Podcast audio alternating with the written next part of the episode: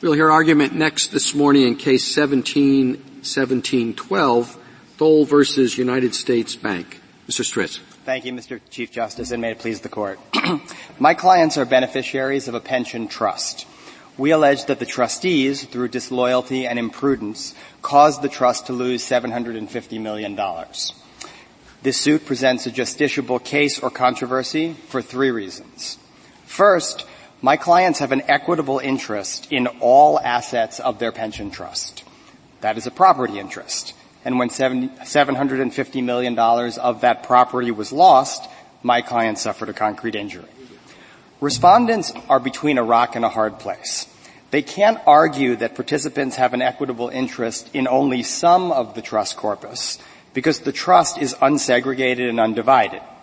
So they're forced to take the incredible position to quote their brief, that defined benefit plan participants have no interest in plan assets. If respondents were right, no one would have an equitable interest in any of the trust's assets. But a trust can't exist unless someone holds equitable title to its assets, and that someone here can only be the participants. Second, and independently, my clients have a right to loyal stewardship of their retirement savings. When respondents engaged in self-dealing, my clients suffered a concrete injury. Under the centuries-old no further inquiry rule, beneficiaries could sue even when there was no conceivable possibility of a financial loss. The breach itself gives rise to a case or controversy. In any event, and third, my clients have representational standing to vindicate injury to their plan since before the founding, when a trustee was unwilling to sue, equity courts allowed beneficiaries to do so on behalf of the trust. And so I'd like to begin with our property injury. A defined benefit plan under ERISA is a private exchange of services. Workers forego wages in exchange for a promise of a future payment secured by trust property. This is critical because there is an unsegregated, undivided pool of assets, the trust, that pays the pension of all the beneficiaries. So plan participants, like my clients, have an equitable interest in those assets. Does your argument depend upon a forward-looking theory of injury? In other words, it's, you, it's one thing to have a, a, conflict of interest or all the other things you allege that lead to a situation that causes you no direct financial harm. But is your theory that, well, because they did that in this situation, and even if that didn't hurt us, somebody like that is likely to do it again, and that might hurt us? Or is it purely the fact of uh, retrospective? This person did something that under common trust law would be regarded as a bad thing, and under the no inquiry rule, that's enough, so you shouldn't worry about the fact that it didn't harm us at all. So the answer to that question is we have mul- multiple concrete injuries here, and the things that we're seeking flow from the particular injuries, right? So um, what I'm talking about right now is our property injury. If we're right that we have an equitable interest in the assets, that theory depends on a diminution in the value of the trust assets. So I don't know, I wouldn't call that prospective. I would say the trust lost $750 million. And but, so, but what did your clients lose? I mean, your, your friend on the other side says they get nothing. They're in the same position if you win or if you lose. Well, so, I mean, I, I couldn't disagree with that more. There's always risk. Pension plans fail, businesses fail. In 2008, AIG had $100 billion until they didn't. And well, so, those are other situations. They say in this case, they, well, just look at it abstractly. It, you know, say you need $600 million in your fund so everybody will feel comfortable, your clients are going to get everyone's benefits. And you know, there are $8 million in the fund, and there's some fraud that reduces it to uh, uh, 800 million, to, to 700 million. Do you think you could sue on that that misconduct by the trustee? Well, I, I, if if the assets of the trust are are lost and there's been a breach, yes. I don't think it's abstract at all. If I loan if I loan Bill Gates money and take a, and I take a security interest and he destroys the secured property. He encumbers it. He, he, he burns it down.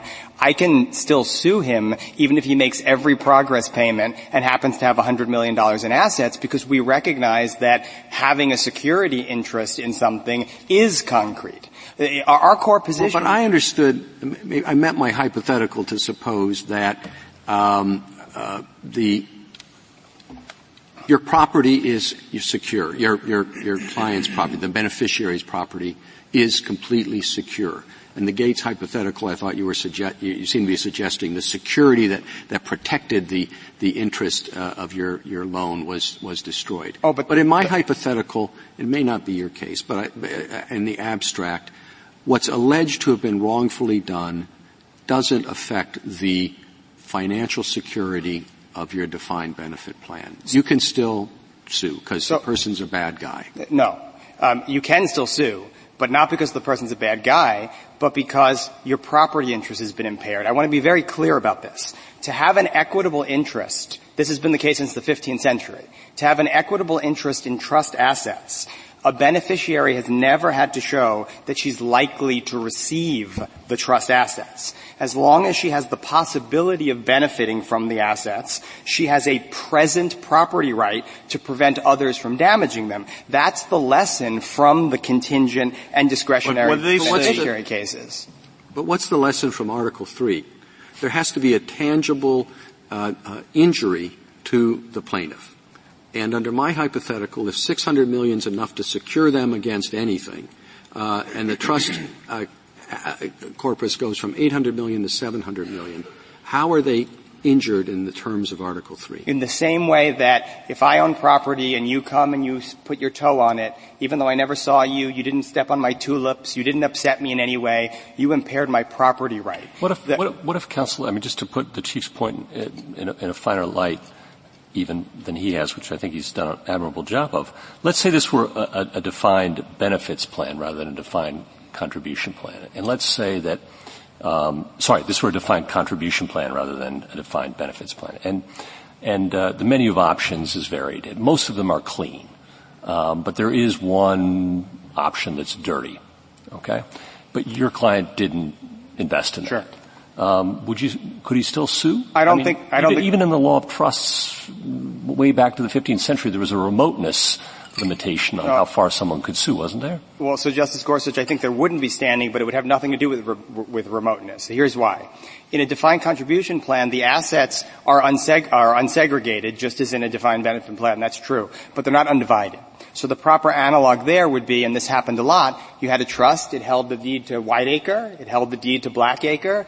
Uh, we don't suggest that the person who had the beneficial interest in Blackacre could sue for a restoration of losses to Whiteacre. That's the case okay, so there are Article plan. 3 limits then on how far the, the standing, whatever is provided for by the statute here. Oh, there are many limits. Uh, just to be clear about the modesty of our position, first of all, from a historical standpoint, this is probably, this, the, what we're describing here in terms of the property interest impairment has more of, at least as much of a historical pedigree as qui tam suits in Vermont agency. And this court has said time and time again that if suits existed at the time of the founding, it fit the definition of case or controversy from a constitutional perspective. If we do that, I don't remember the 15th century, surprisingly, but nonetheless, uh, uh, we did look up some things. And my, uh, uh, at least a quick research suggests that, that uh, there are different duties, fiduciary duties. One is the duty of loyalty. Another is the duty of prudence. And in respect to loyalty, yes, what you say I think shows uh, pretty accurate. People with an interest in trust like beneficiary can sue the trustee for breach of the loyalty uh, where he may be invested in a great investment for them, but he shouldn't have because it helped him too. Uh, but there was a duty of prudence, which seems what you're really interested in, and there you couldn't. That is to say, they said that a, that a life beneficiary could sue for loss of income, but if there's no risk of loss of income, he can't sue. A remainder man could sue to injuries to the principal of the trust, but that's all he has an interest in. And as long as that's safe, he can't sue. Now, if that's the right analogy, I would draw from that, yeah, you can sue for duties of a breach of loyalty, but not for duties of a breach of prudence. So a few responses, Justice Breyer. So loyalty is our second injury. I haven't gotten to that yet. The property injury is prudence. That is what I'm talking about. And there the remainder man could not sue, it We're- says. Absolutely. We're not a remainder man. Um, Oh, that- you aren't? You, what is your interest in uh, the money in the trust that is any greater, since it's fully funded and everything and has many, many sources, it was greater than the remainder man's interest in the income that's being paid out of uh, a body, a corpus, which he will eventually get, which isn't hurt. The answer is we have an interest in a promise of future payment secured by the entirety of the trust corpus. And let me tell you about history. So the rule for uh, present beneficiaries with a contingent interest has been settled since at least 1808, according to the English Courts of Chancery. I would point your attention to Allen versus Allen. This is 33 English Reporter 704. Here's what the English Courts of Chancery said, and it's followed through in every case that I have seen. A present interest, the enjoyment of which may depend upon the most remote and improbable contingency, is nevertheless a present estate. Yes, that's, you're talking about a contingent interest. A contingent interest is an interest in a certain set of, uh, a certain property, a certain body of money. A remainder man had no interest. That's right. We have, And, and, and he, but he would receive not a contingent interest. He had no interest in anything except the body we're the, of, and, and why, it's hard to see a difference between that remainder man and the interest of a beneficiary. Here's the difference. What? The difference comes both from the plan document in this case and ERISA. Let's start with the plan document. It's pages 60 to 61 of the joint appendix. Here's what it says. And this is representative of every defined benefit plan I've seen. It says all of the plan assets, and that's not a contract, that stocks, bonds, investments shall be held in tr- a trust fund separate from the bank's assets. It says the trust assets can only be used to benefit the participants except as permitted by ERISA and the tax code. ERISA and the tax code are very clear. They prohibit taking or wasting any of the trust assets, including the surplus. So the point that's being made here to, to, to what I believe you are asking, Mr. Chief Justice, which is a fair point, is, well, you may not need the surplus. So how do you have an interest? And, and our core submission is that since the 15th century, the way trust law has worked is it has, it has conferred a property interest in the corpus without any case-by-case assessment. But you, you have some strong arguments. I, I want to get this one question in before your time is up. I mean, you have arguments based on uh, Congress having granted a right to sue, and you have arguments based on the, anal- the, the, the analogy between trust law and ERISA. But an ERISA plan uh, is not a trust in the normal sense of the word. Let's put all of that aside. I want to hear about practicalities. So let's say a, a beneficiary of a defined benefit plan comes to you and says, I don't know anything about ERISA, I don't even know what it means, I don't know anything about trust law or the 15th century, or anything like that. What I want you to tell me is, what is the practical chance, this is the, a beneficiary of this plan, that I am not going to get paid my benefits? What do you tell that person? So that, that's a, a, a, a totally fair question, and let me answer it in the context of this case, and I mean this very seriously.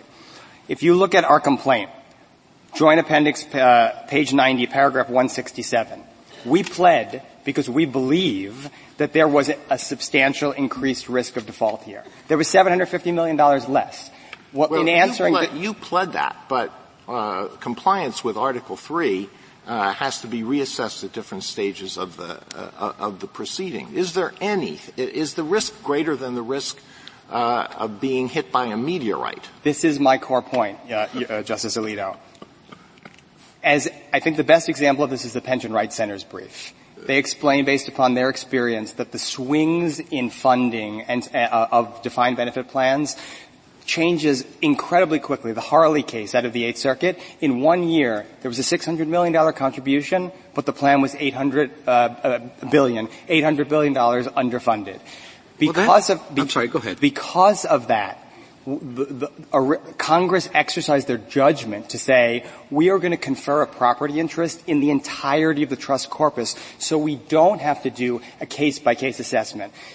But The- Congress made clear that uh, not only the plan, but the employer, and then the PBGC, which you haven't mentioned at all, is in play here. And the combination of the plan, the employer, and the PBGC, doesn't that make the practical answer to Justice Alito's question? Oh, I, I don't think yeah, that's that's a fair point. I don't think so at all. The PBGC, which has its own solvency issues, It, it um, does, but it's backed by the United States government. not the full faith and credit of the government. It's, it's, it, it, what happens is there are premium payments, so it doesn't function that way. But more importantly, the PBGC doesn't fund anything above a minimum set of benefits. The core, pra- here's the answer to the core practical question. But they exceed the benefits of your clients in this case. There, there, there are two things going on here right now. I want to be very is that, clear. Is that yes? Y- yes, my two clients, yes. But there's two things going on here, Justice Kavanaugh, and it's really important to separate them out.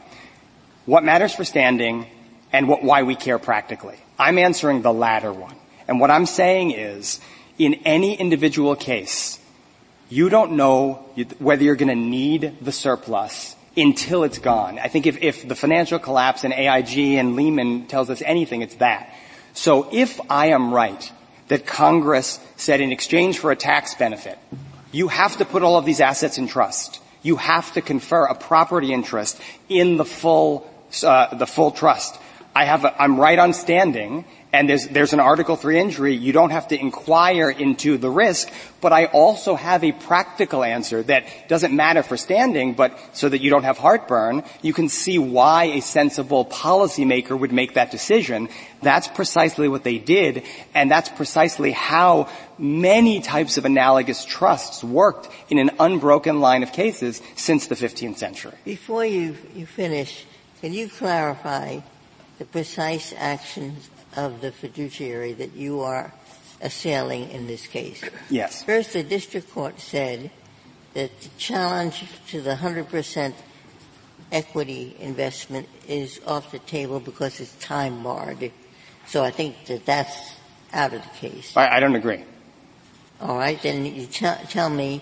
And then as far as the bank affiliated funds, uh, they say that they the bank says long ago got rid of all of them. Yeah. So here's what happened, Justice Ginsburg, and this is critical, the procedural posture. May I answer, Your Honor? Briefly. I'll be, I'll be brief. The, uh, the first claim, the equities, was dismissed on statute of limitations grounds prior to this court's decision in Tibble. We appealed. The court never, the Court of Appeals never reached the question because it held that we have no standing. So you don't assume in doing the standing analysis that that claim is gone. The only reason that's gone is because we weren't able to appeal it. Based on this court's decision in Tibble, it, it will clearly be reversed. Thank you, counsel. Mr. Joshi? Mr. Chief Justice, and may it please the court, when a trustee breaches his fiduciary duties and causes losses to the trust, real money losses, a beneficiary always has been able to sue the trustee for the breach of trust. It's been the law for hundreds of years of trust law, and it's expressly in ERISA's text as well. And that rule makes really good sense. The beneficiaries are the ones who are getting paid out of the trust. The beneficiaries are the ones, as this court recognized in Russell, who have an interest in the financial integrity of the trust, and the beneficiaries are in the best position to monitor and police the trustee for breaches of trust. And that's why the traditional rule as my friend mentioned earlier, is that even contingent beneficiaries could sue a trustee. But the rule goes even further than that. If you read the treatises, even discretionary beneficiaries could sue a trustee for breach of trust. These are beneficiaries who have absolutely no entitlement to any trust assets except those that the trustee in his own discretion will give to the beneficiary. Nevertheless, a breach of trust would allow the beneficiary to sue that very trustee. That history, I think, decides this case. We critical then um, about the defined contribution plans. Let's say the trustee is left with discretion. Uh, after everybody's paid, if there's extra, you can throw it to somebody even though it's not in their own contribution plan. So I think you would say the result would be that every single beneficiary could sue, even if all of their investments are clean, um, for somebody else's defined contribution plan where the, where the, where the plan might be dirty. Is, is that right? Does that follow? I, I think that might follow and I think it might, I, I, I, do think it might and I think that comes from not only our, our you know, the, the position we've laid out in the case in trust law and the undifferentiated assets, but also from this court's decision in LaRue. In LaRue, of course, this court held that uh, the plaintiff who was suing over harms to his own account nevertheless could maintain a suit under 502A2 for harm to the entire trust because the trust included the account, the account was part of the trust. So I think on that theory then, if you just extend it, that would have to be the logic. My answer would have to be yes. But Everybody I, I want to sue for everything. I want to hasten to add that as a practical matter, uh, these cases, especially in the posture you just mentioned, are, are, going to arise in the class context, and I think it would be perfectly reasonable for a court to look at that and what probably about, likely to. What about Justice Alito's meteor? Um, the likelihood of getting a discretionary uh, uh, benefit from the trustee might be less than the chance of being hit by a meteor.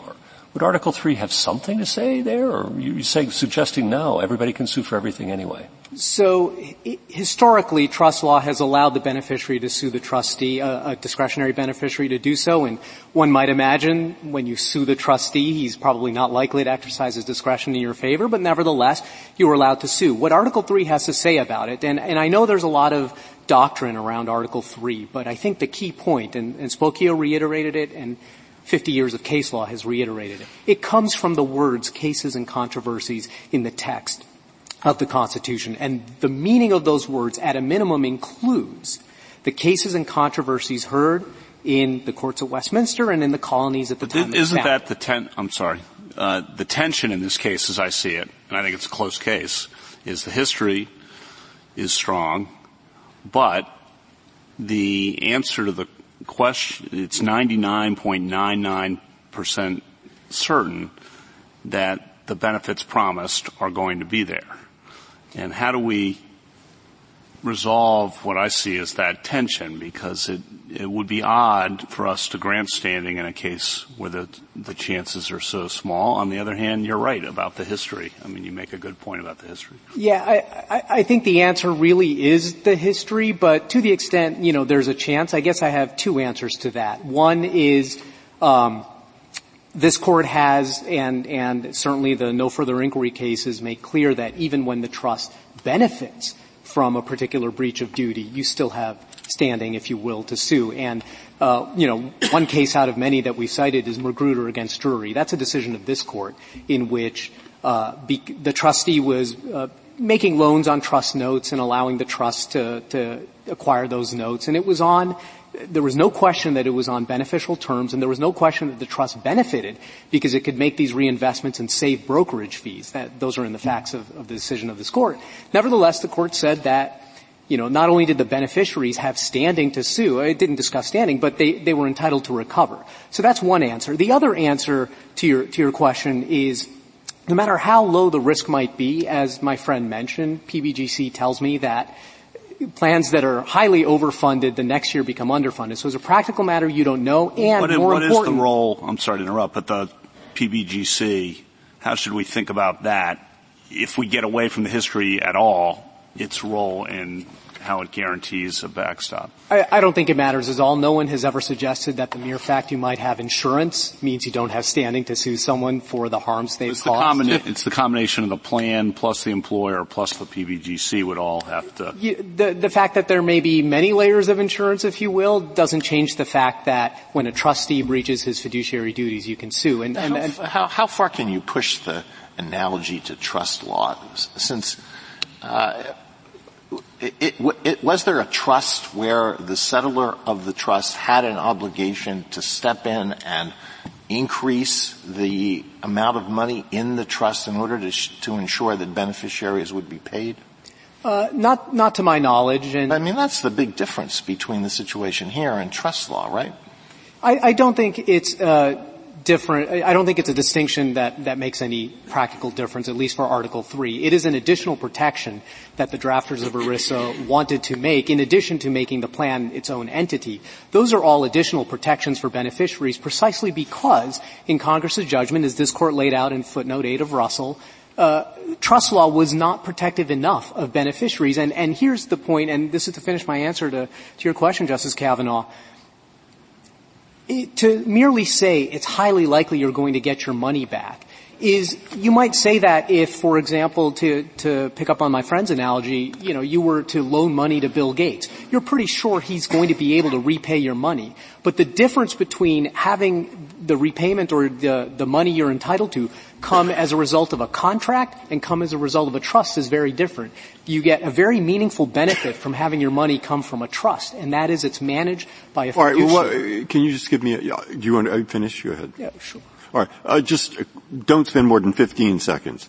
But what in the law, see, the stock market goes up and down.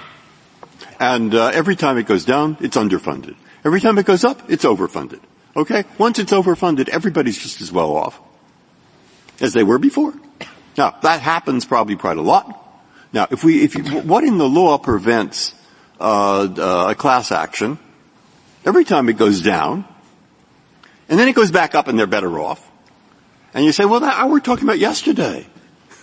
What prevents? Something should prevent that. now, what is it that prevents that? Well, I, I, I'm not certain what context you're talking about. I'm just saying, well, the standing thing might be one of the things that prevents that. I- because, it, I mean, I, and you can say, well, they have to have a good case, da, da, da. All right, I understand that. Uh, uh, uh, but, uh, what, is there anything else in the law that, except this standing business that, If- that can protect against that? if you have suffered an injury of a peppercorn, you have standing to sue. Now, you mu- there might not be there might be other uh, things of that, course, I want to say, okay, your answer is nothing protects in the law. Well, I, I, again, it, it, it's hard to answer that question in the abstract. What I do know is that in this particular context, there are trust duties that are set forth in the law. I know for Trust- some, but this is a duty of prudence, which means you made a bad investment. And you do make bad investments, and you can say, well, well the trustees say, da, da, da. Okay. But I wonder if there is anything that prevents against the roller coaster, which would mean many, many suits, even though the beneficiaries are even better off sometimes after the stock market's finished its little roller coaster.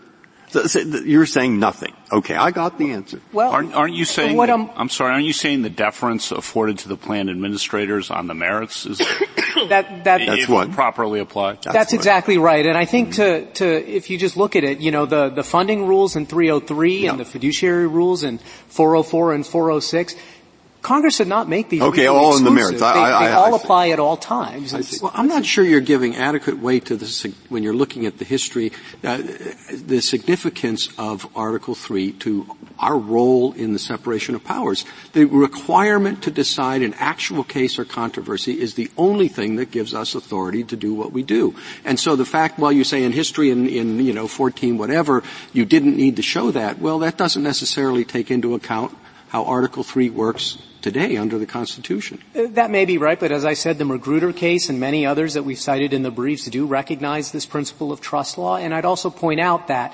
nobody disputes that if the allegations are true, that the plan's loss of $748 million, if I may finish, uh, is a injury to the plan, and the plan itself would have standing to sue. But of course, the plan's not a human being. Someone has to sue on behalf of it. And when the trustee's the one that has caused that loss, the one person who's going to step into the shoes to sue for the plan's injury is the beneficiary. Thank you, counsel.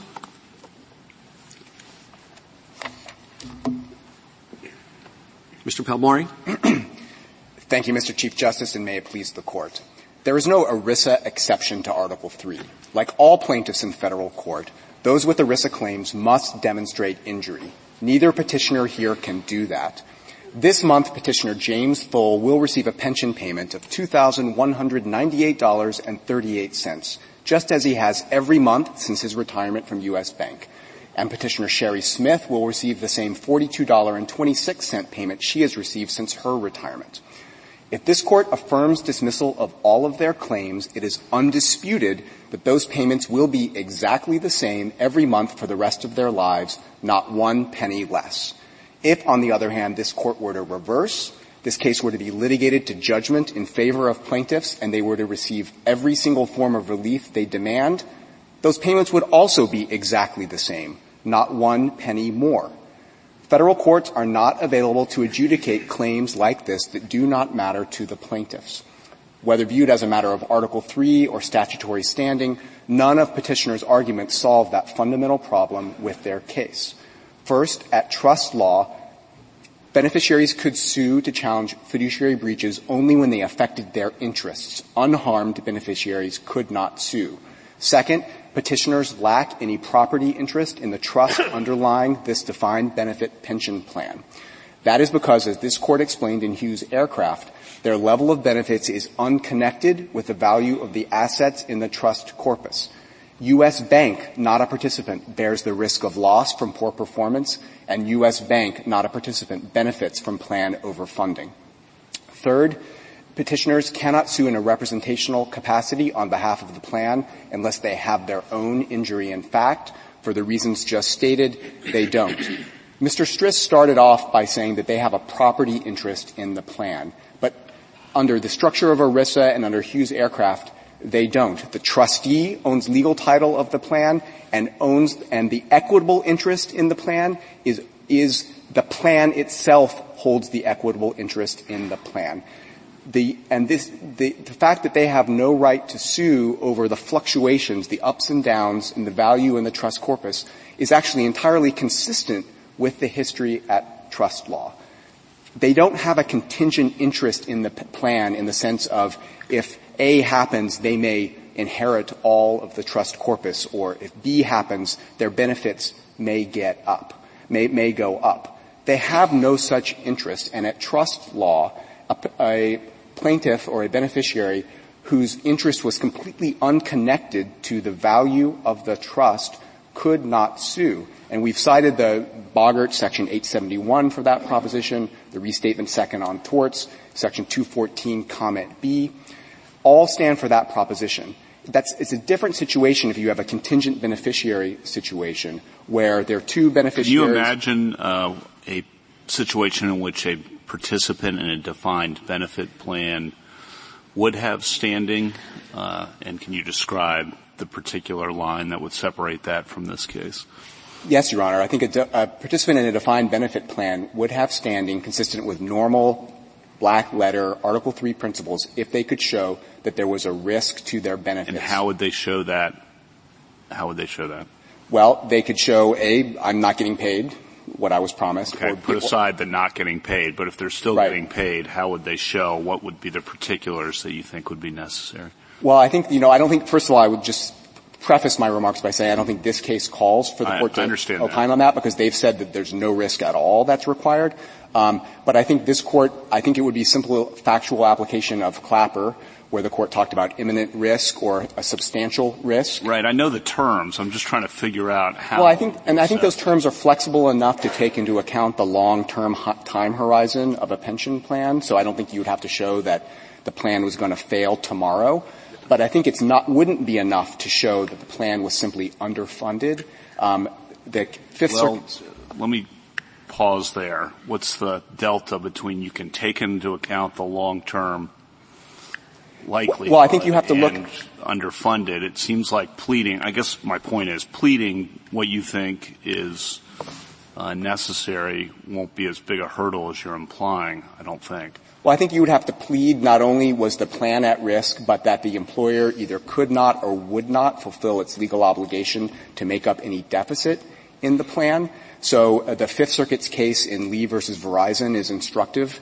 Here, that was post-Spokeo, that was a GVR case in which the, that, the Verizon pension plan was actually only 66% funded, but what the Fifth Circuit said was that the plaintiffs there hadn't adequately alleged injury because they hadn't alleged that Verizon, one of the biggest companies in the country, would be unable to fulfill its legal obligations to make up that deficit and to well, pay we've had, on their payments.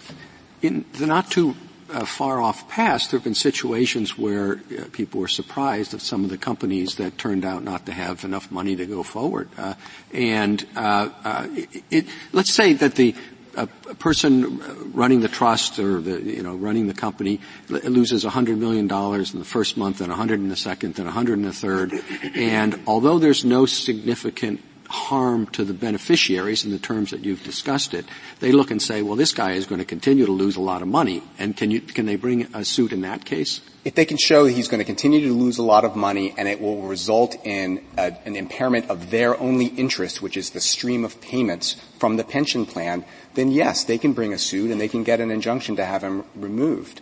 Um, here, they've I, never, I'm, they've I'm, never established that or claimed that here. I'm sorry. I don't know why we need all that. Meaning, there's a simple, two simple claims here. One, a breach of loyalty, that they um, invested in um, in uh, a vehicle that cost more money than was needed, and it was self-dealing. So, trust law has always said you can't self-deal, you can't make money off of the assets of the plan. So whether or not they get something or don't, trust law has been clear forever that that belongs to the trust. And the plan participants have trustees who are self-dealing. They're not going to sue for themselves.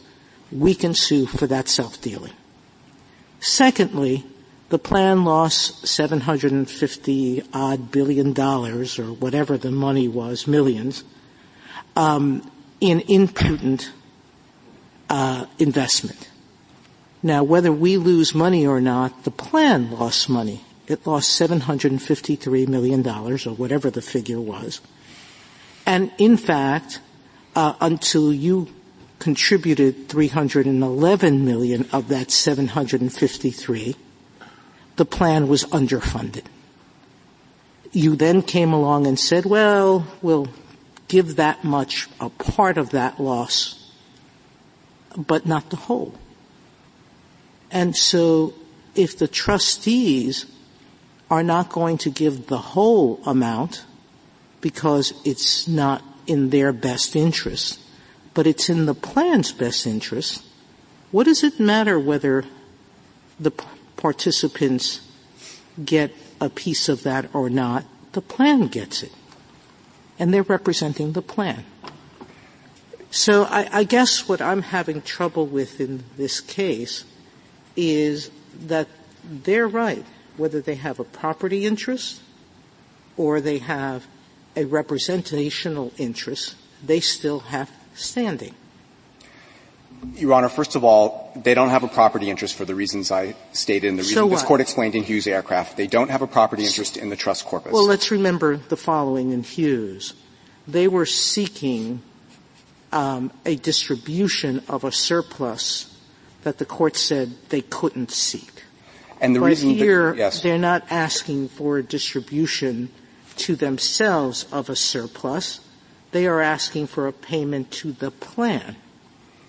Right, but Hughes rejected that claim on the merits because of the structure of defined benefit plans. But if I could move to the representational standing question that you asked, a party can sue on behalf of another only if that party has their own injury. That's Perry versus Hollingsworth. That's, there are many such cases. So in a qui tam case, the relator will personally recover and get money. In a derivative action, that the plaintiff owns a share of the corporation, so any benefit to the corporation will flow down and, and they will get a minute part of it. And if they don't, this court explained in Gollust versus Mendell, there's an Article 3 problem. With respect to the first part of your question, which is the no further inquiry rule, I think it's qu- critical to understand there are two separate questions. How is harm established? And then who has a relevant injury to sue to remedy that harm? The no further inquiry rule went only to that first question. It said that if the trust engaged in a transaction that was inconsistent with the duty of loyalty or was otherwise prohibited, there would be a presumption of harm to the trust, and therefore that transaction could be rescinded. But there is always, they don't need the presumption here. They've alleged harm to the trust. There's always a separate question of whose interest is implicated by harm to the trust. Counsel, on, on that, um, what if Congress had, had in its statute, I know you, you would disagree that it did this, what if it had said that every beneficiary has a property interest or a, a, a, a private right to a completely clean uh, trustee? Um, would that suffice for standing in your view? Um, I, I, don't think so, Your Honor. Of course, I don't think you have to address that question, but as, as Spokeo explained, there are limits on Congress's ability to um, provide causes of action and to identify injuries and make violation of them concrete. This isn't creating a cause of action. I agree with you about all that. I understand your point. But saying you actually have a right, a legal right, creating a new, and we know this is new. We admit it's new. Yeah. But we think it's important because whatever, whatever good policy reasons, some of which we've heard articulated here. Well, I think this court would look to the substance of it. I think if they just labeled it a property interest, I don't think that would be good enough. If they somehow tied the level of benefits to the value in the trust corpus, this would be a whole different ballgame, and they clearly would have standing. But like we talked earlier about the questions about the contingent beneficiaries, if you had two beneficiaries at common law, they each had a 50% chance of getting uh, the trust corpus, yes, they had standing at common law because they did have an equitable interest in the trust corpus. They might get all of it. Here, we're not talking about 50%. We're talking about 0%. These petitioners will never get any of this Mr. money. Palmore, regardless of whether it's zero or 50, if I understand your argument, you are acknowledging that if they have an equitable interest, then they have standing. Is that correct? If they had a property interest an in the trust corpus, in the trust equitable, corpus. I say an equitable property interest, then yes, a, a loss of a dollar from the trust corpus is, is loss of a dollar to them, but they don't. That's the critical so, point. So, but that's what everything depends on in your view. I mean, your argument just falls apart if we look at ERISA and we say that's exactly what Congress did here was to give all of the beneficiaries and participants an equitable interest in the integrity of the trust. And I don't want to quibble over terminology, but I would say an equitable property interest, if, if they did That's and what it were I, real. Yes, yes then, talking then, about then perhaps, but they, they didn't. The plan is, has the equitable interest and the fiduciary duties run to the plan. Um, and moreover, and where do you what get they're that entitled from? What does that mean that the plan has the equitable interest? I mean, the plan is the thing that there's an interest in, isn't there? No, Your Honor. This is the, the, the structure of an ERISA plan. You have an, a legal title is owned by the trustee, and the trustee holds legal title for the benefit of the plan itself. And this court explained in Russell that the fiduciary duties run to, for plan asset management run to the plan. But even if you don't agree with that, I think the history here is still critical because at common law, um, a remainderman couldn't sue, and this is Terry versus Allen, is, is the Connecticut Supreme Court case that we cite, Justice Breyer. The remainderman who had an interest in only the trust principal was a beneficiary but could not sue, didn't have standing to sue for mismanagement of that trust corpus because a bond protected his only interest, which was a certain payment. Here, U.S. Bank is the bond. We're talking about the, the, one of the best capitalized banks in the country. There is no risk that this plan was not going to be able to make good on the stream of payments to these plaintiffs, and that is their only legal interest. It's getting that check every month. Now, if they do you think that the I didn't quite understand your answer. Um, do you think that Article Three is satisfied whenever Congress puts the label property interest or equitable interest on something? No, Your Honor, I didn't, didn't mean to suggest that. I don't think the label would matter. I was trying to suggest that if, if it were substantively a property interest. What does that mean for it to be substantively? I think if their benefits were tied to the value of the trust corpus, then they would have standing. But if their benefits are fixed, as these benefits are, um, then and they can't show that any harm to the trust corpus actually jeopardized that stream of payments, then they don't have standing, just like the remainderman and Terry versus Allen. It's a little different, though. I'm sorry to interrupt. It's a little different because we're talking about a predictive judgment, right? And the plaintiffs are going to say uh, there's an increased risk of harm. Of course, in regulatory cases that we've done, uh, we've confronted that issue. And how much of an increased risk of harm that they won't receive the payments is necessary. And isn't that just going to be a pleading exercise that prevent, presents a whole new collateral set of cases trying to figure out have you pled exactly enough increased risk of harm here? And I guess the bottom line is, is that worth the candle? I, I guess summarizing, if, if we don't have clarity on the line, is it worth the candle of trying to draw a line rather than just going with the historical approach advocated by the other side? Well, Your Honor, first just to put a footnote on it, I disagree that the history is on their side. Right. Uh, but I think it is worth the candle because Article 3 requires it, right? So Article 3 and Iqbal and Twombly would require proper pleading. So here I, they I said. obviously agree with that, Yeah. but you've been referring to these old cases which kind of said you're out. And you're not saying you're out if you're a participant uh, in a defined benefit plan. You're in so long as you can allege a sufficiently increased risk of harm that my benefits won't be paid. And then the question becomes, what do you have to allege to that? Well, it's underfunded and therefore there's, and the company may go belly up and therefore that's enough. Yeah, I think if it, if it was significantly underfunded and the company uh, was uh, struggling or was distressed and didn't have adequate Well, that's assets. just going to be a whole mess, isn't it? But that's required in order to Okay. show that you have an injury. So I don't think it's a whole mess. There's a, there's a ton of information available here. So you look at Cla- the facts of Clapper, those plaintiffs had literally no ability to, to demonstrate that their calls were being surveilled. Here, pension plans file annual reports with the Department of Labor. That's the Form 5500. There's ample uh, public information about publicly traded companies. There's a lot of information out there, and that information here showed that even at the time this plan was modestly underfunded, U.S. Bank had $86 billion in liquid assets. There I isn't mean, the that in- standard, on uh, Article 3, there's a lot of case law about what standard the injury has to satisfy. And, uh, and if, if you're analyzing this under Article 3, that's not an open issue. Concrete, particularized, and so on and so forth. That it's come, developed through uh, all sorts of cases uh, where there's a challenge to the uh, nature of the injury.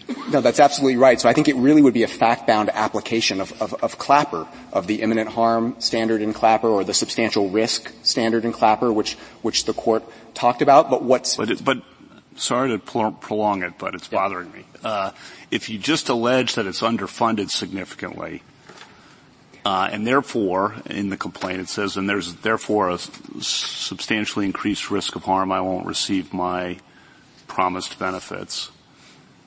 Is that enough? that wouldn't be enough. Okay, what more is needed? I think, uh, and this again would be the Fifth Circuit's decision in Lee, which I would Okay, commend. so you the- agree the with. I just want to make sure you agree with the Fifth Circuit's formulation? We do. So underfunded isn't enough Yeah. because of the way that ERISA is structured, that the employer is always on the hook to make up any deficit in that plan. So you've got, it would have to allege both underfunding and an employer who was unwilling or unable That's, to remedy that, that's in it. Uh, I agree with the Chief Justice that I've seen numerous cases, and whenever it's a question of standing and it's a money case, which this is, you have to have some injury to money. All right. But we have two things. One, at least as to the duty of loyalty. The history seems to show that those were fairly typical trust cases brought, although there was no injury to the individual uh, beneficiary or trustee beneficiary who could have. That's true of the duty of loyalty. Under the, I've, that's we've looked at the, the cites, and they seem to say that. I respectfully disagree with that, but All right, okay, I'll. I want to know that. But Okay. the other is this: there are exceptions to this harm business quantitatively. The Sierra Club. I mean, their members can sue. And I agree that the members have to have once taken a, you know, a look around uh, Yellowstone or something, but I mean, it's pretty minimal. And here, Congress has tried to create an organization that involves pensions and, you know, the members that they list in the, in the statute as being able to sue. So why isn't that good enough? Why isn't it good enough that, that Congress has created something like an association, associational members do have the right un, to, uh, to sue even though there's nothing more than their belonging to an association that, that suffered? Shouldn't that be an analogy? Why not? No, Your Honor. Um, so I'm interested in both of them. Sure. First of all, uh, under Raines v. Byrd, the simple conferral of a cause of action is, is not enough to confer standing. And then what you're alluding to in 502A2 and A3 is simply a bare cause of action. That's not enough. There has to be an invasion of a statutorily protected right, and there has to be a concrete injury. Um, At the very least, though, Mr. Palmore, that suggests who Congress thought the fiduciary obligations ran to. In other words, th- and this goes back to this question of who really owns this thing equitably. Um, is it the plan or is it the beneficiaries and participants? And in creating those causes of action, Congress essentially, you know, indicated that it thought that the obligations ran to the beneficiaries and the participants, meaning that it's the beneficiaries and the participants who have the equitable ownership stake in the financial integrity of the fund. Your Honor, I, I, read this court's decision in Russell to, to be, say exactly the opposite. So 502A2, which goes to claims for fiduciary breach revol- uh, involving plan asset management, which is what we have here, the court was quite clear that those fiduciary duties run to the plan, not to individual But even Russell said that uh, uh, beneficiaries have a stake in the financial integrity of the plan. And then you have Harris Trust, which says that ERISA gives a fiduciary, it makes clear that the fiduciary duty goes to the beneficiaries. Your Honor, what this court said has has said in subsequent cases after Russell was that there there are other kinds of fiduciary duties which may run directly to a beneficiary. So, for instance, the the right to re- receive truthful information. But the court reiterated in Varity that the that the fiduciary duty with respect to plan asset management runs to the trust. But even if you don't, I mean, isn't that a fairly odd thing to say that the fiduciary obligations runs to an abstract plan rather than the beneficiaries and the participants who are supposed to benefit from it? No, Your Honor, because ERISA was an innovation in that it created the plan as an actual legal entity with the, and a heavily regulated one. At trust, at common law, the trust itself wasn't a legal entity. It was just a series of relationship between individuals. So, so ERISA was an innovation. But even if you don't agree with me on that, this question would still remain, even if the fiduciary duties flow to the individuals, can they sue if they're not harmed? So if, at the contingent beneficiary analogy that we've been talking about, if you had two contingent beneficiaries, either of whom could receive 50%, might have a 50% shot at getting the trust corpus, here it's a 0% shot.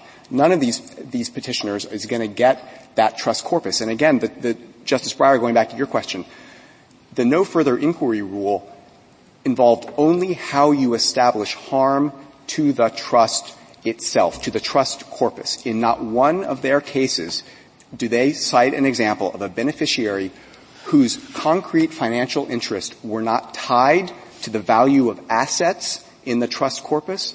In not one of their cases was that beneficiary able. But if you don't, if you don't uh, have to uh, assess injury to the trust, where there is no injury to the trust, how could there be any injury to a beneficiary of the trust? Because there was presumed, under the no further inquiry rule, there was presumed injury to the trust. Means sometimes you presume that there is injury to the trust yes. when there isn't. All right, focus on those. Correct. In that set of cases, there is no injury to the trust.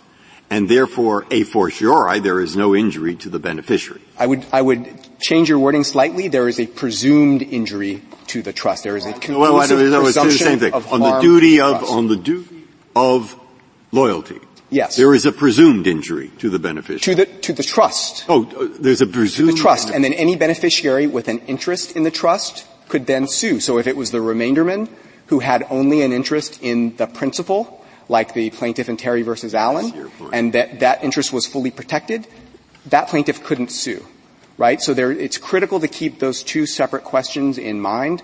How is harm established? Is it either proved or conclusively presumed under the no further inquiry rule? But there was always the second question, and this is Bogert 871, restatement 214 comment B. There was always a second question of who can sue to remedy that harm to the trust. And there the trust law is quite clear that that who is someone whose actual concrete interests were affected. Can I go back to the particulars of your theory of what would be sufficient? You yes. said if the plan, if you allege that the plan is underfunded and you allege that the employer is unwilling or unable to meet the obligations, I think you said? Yes. Okay, let's put aside unwilling. Uh, for a second, in, alleging that an employer is unable to meet the obligations, how would you allege that? What do you think would be necessary? Um, I think you would have to look at their, you know, the publicly disclosed financial information and show that they that this was a seriously underfunded plan and that this was a distressed company and it was going to be unable to to put in adequate money or unable to comply with the minimum funding requirements that ERISA And places if on that's alleged, how can that be disputed at the pleading stage, or what do you envision? What kind of process do you envision for disputing an allegation to that effect in a complaint? Well, I don't. I mean, I think if it's if it's alleged with sufficient particularity, then then they probably properly allege standing, and then there would be a factual question. Yeah, but then you would down the road. Then it's a question of subject matter jurisdiction under Article Three. So it's not like Iqbal and Twombly, where it's failure a question of whether it's stated a claim. Wouldn't you immediately file a motion to dismiss for lack of subject matter jurisdiction? And that wouldn't be the determination of that would not be based solely on the pleadings. Exactly right, Your Honor. And that's actually what happened here. We dismissed under 12B, we moved to dismiss under 12B6. That was denied. I think that was incorrect, but it was denied. Um, and then we made a motion under 12B1, and the district court actually engaged in fact-finding and found, as a matter of fact, that there were, there was no risk to these. Right, these sep- that's what I was getting because at. the plan was actually overfunded. I think that's right. right. You have a se- separate factual proceeding on whether the allegation that the employer wouldn't be able to meet the obligations Exactly, and that, that's actually what happened here. The plan then was overfunded, and the overfunding line, that's the line that Congress ha- has drawn. It says if you meet that level of funding in the plan, there's enough there to pay all the future benefits. So this plan, at the relevant time, was overfunded. That was the basis for the dismissal here. Um, and I think that And Mr. Palmore, what Yes. do you do about the fact that these plans can be underfunded in January and overfunded in February and underfunded in March again? And what do you do about the fact that the health of even, you know, secure companies, if you're in 2008, all of a sudden it turns out they're not so secure after all?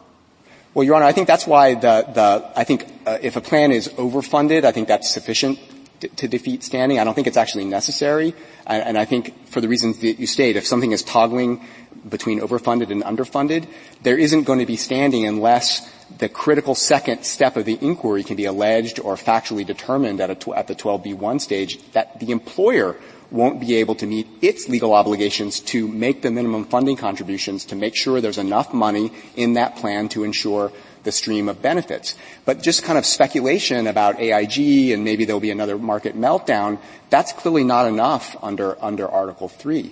Um, you, and especially, and if that's their theory, they picked the wrong defendant because there were, you know, $86 billion in liquid assets. Under your theory, the PBGC doesn't matter, correct? I think the PBGC does, does matter. You, It's didn't the art- you did not articulate that when you articulated. Yeah, well, we articulated that in our brief, and the courts of appeals cases that are all on our side do articulate that as well. That's the ultimate backstop, and that's funded through insurance premiums paid by the employer. So it's not what, what my friend on the other side said that the beneficiary somehow had their own insurance that would cover the loss.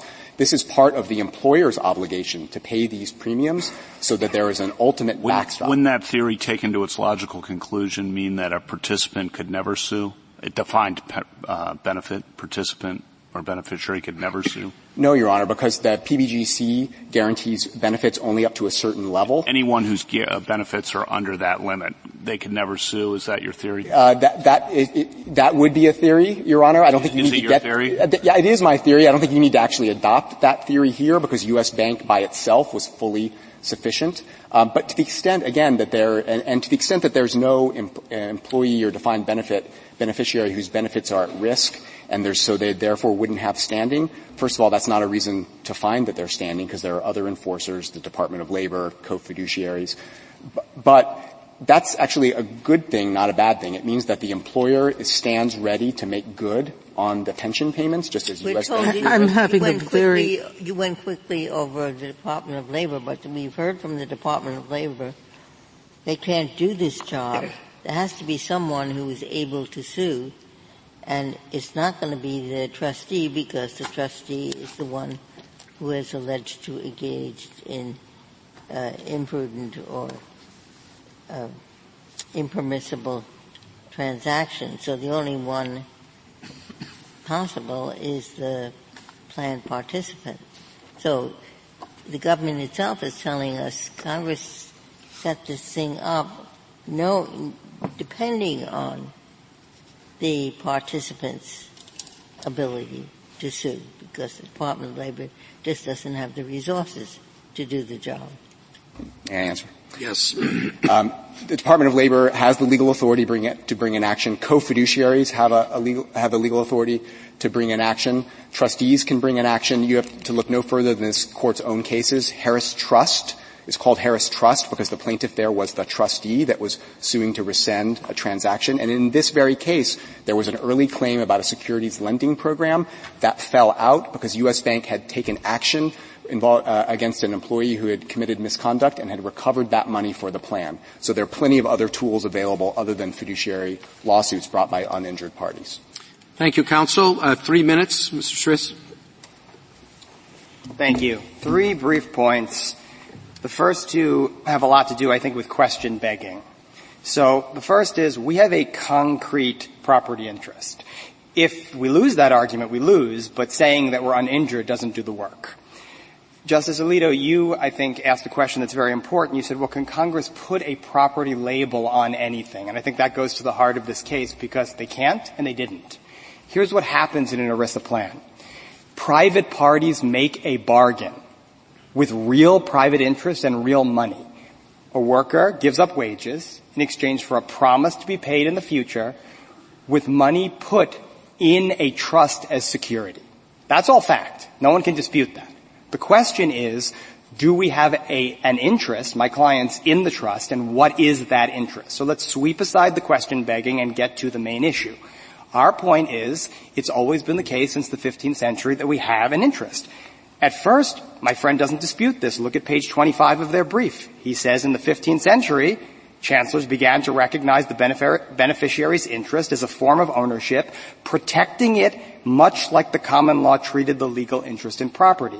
This is why he spends much of his brief, and he gets up here today and he says, ah, the participants, the beneficiaries, they're not actually the beneficiaries.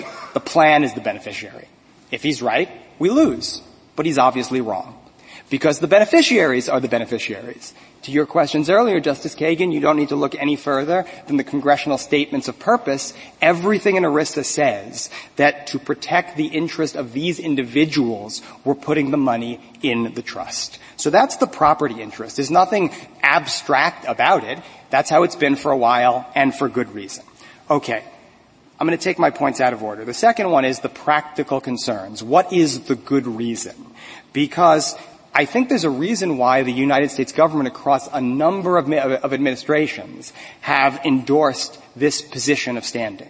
It's because Justice Breyer, you say in prudence cases, well, maybe standing should be a gatekeeper because can people sue in every case, like when there's been a law? I, I get it, that's a concern. I don't think it should inform the standing inquiry. Think of the flip side. The flip side is if their rule is correct, you will have to have, to figure out if there's an injury, a battle of experts in every case about the level of risk and potentially throughout the case about the level of risk. Entirely unworkable. Again, this shouldn't drive standing, but if it's the elephant in the room, and in situations of catastrophe like AIG and Enron, there's no solution. We ask that you reverse. Thank you, counsel. The case is submitted.